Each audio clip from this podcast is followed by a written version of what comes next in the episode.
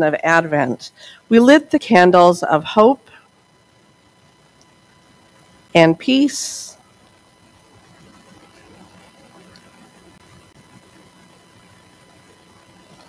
And joy and love. And on Christmas Eve, we lit the candle, the Christ candle, celebrating the light coming into the world. The season of Advent is complete. Advent means the coming, and it's here. The light has come. The Gospel of John tells us that the light has come that is important and beautiful. However, we often need each other to spark the light or fill a room with God's love.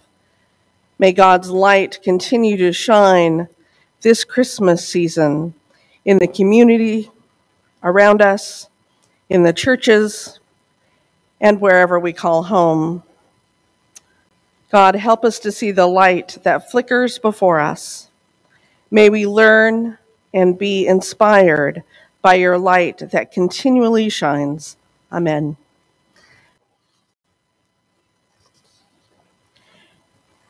Our scripture this morning comes from the Gospel of John, chapter 1, verses 1 through 14. Hear these words this day. In the beginning was the Word, and the Word was with God, and the Word was God. He was in the beginning with God. All things came into being through him. And without him, not one thing came into being.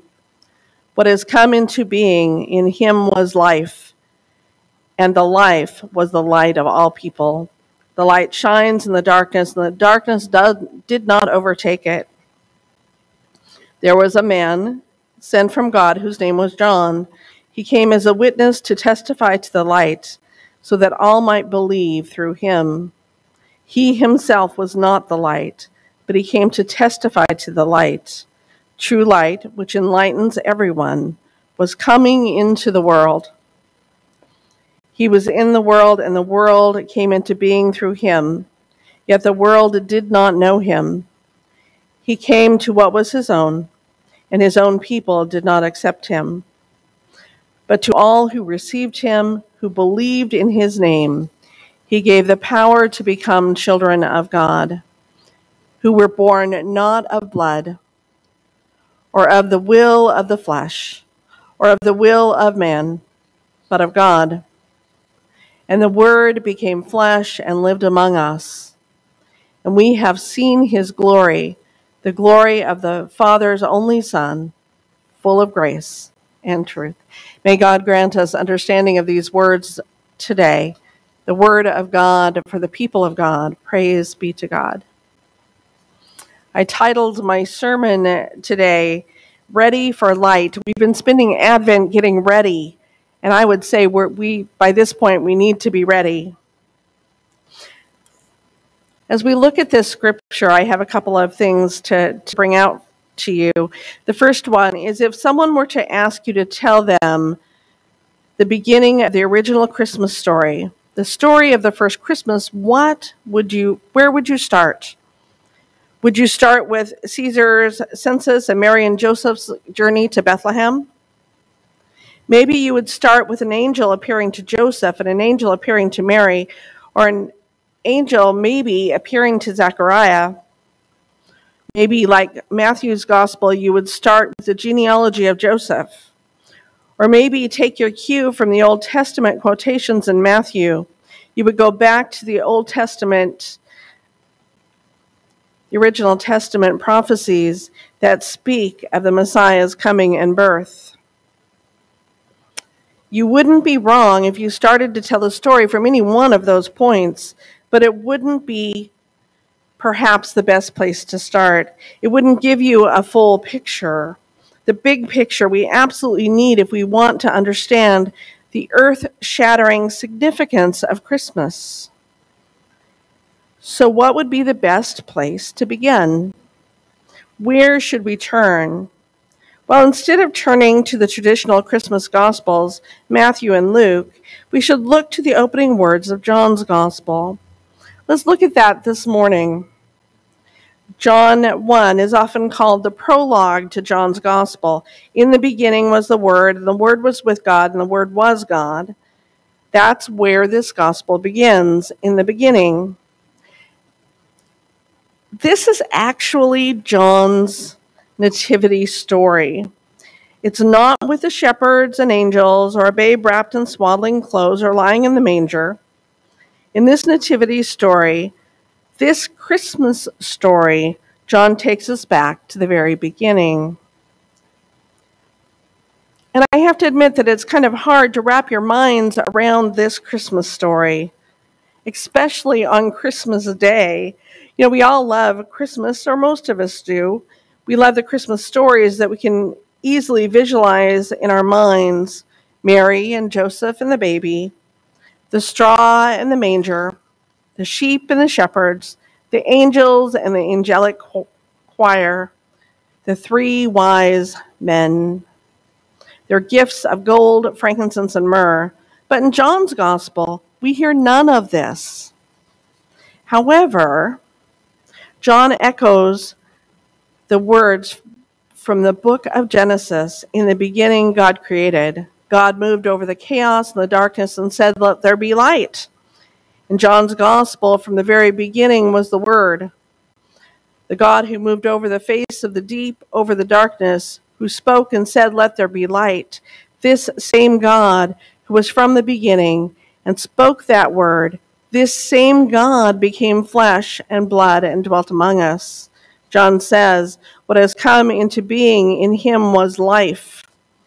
And the life was the light of all people. The light shines in the darkness, and the darkness does not overcome it. I love this confident note of hope that we hear in this verse. On the one hand, it is a declaration of this of a state of fact, light is stronger than darkness. And at the same time, it is also a promise, even when it seems otherwise. And even the briefest scan of the headlines can make it seem otherwise.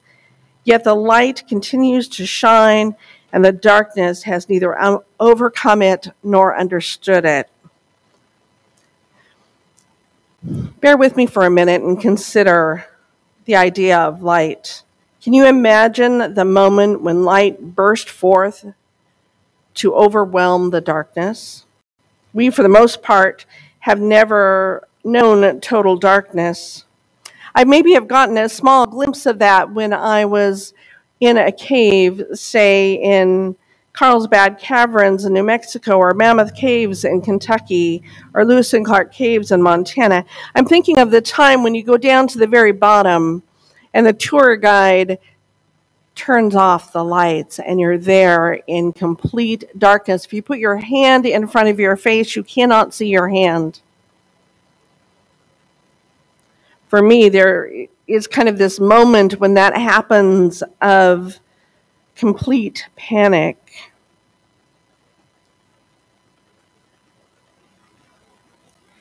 And that happens just before the, gar- the guide turns on the light.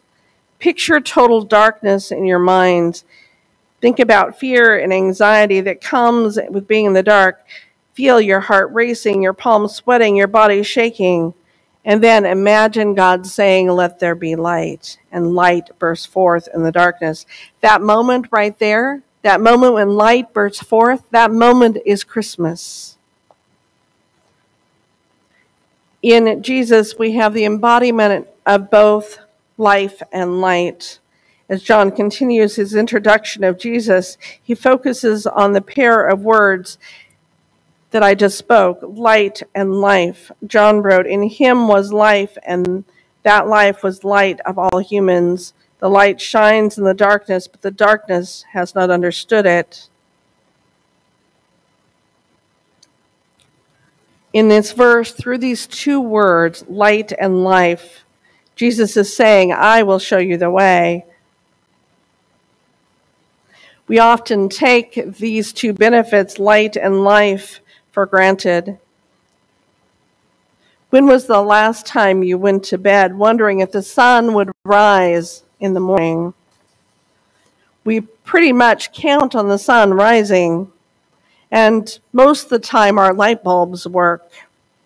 Life and light are givens. When John says that Jesus is life and light, we treat it as a sort of a ho hum, no big deal. But could John be referring to something more than physical life and rays of light?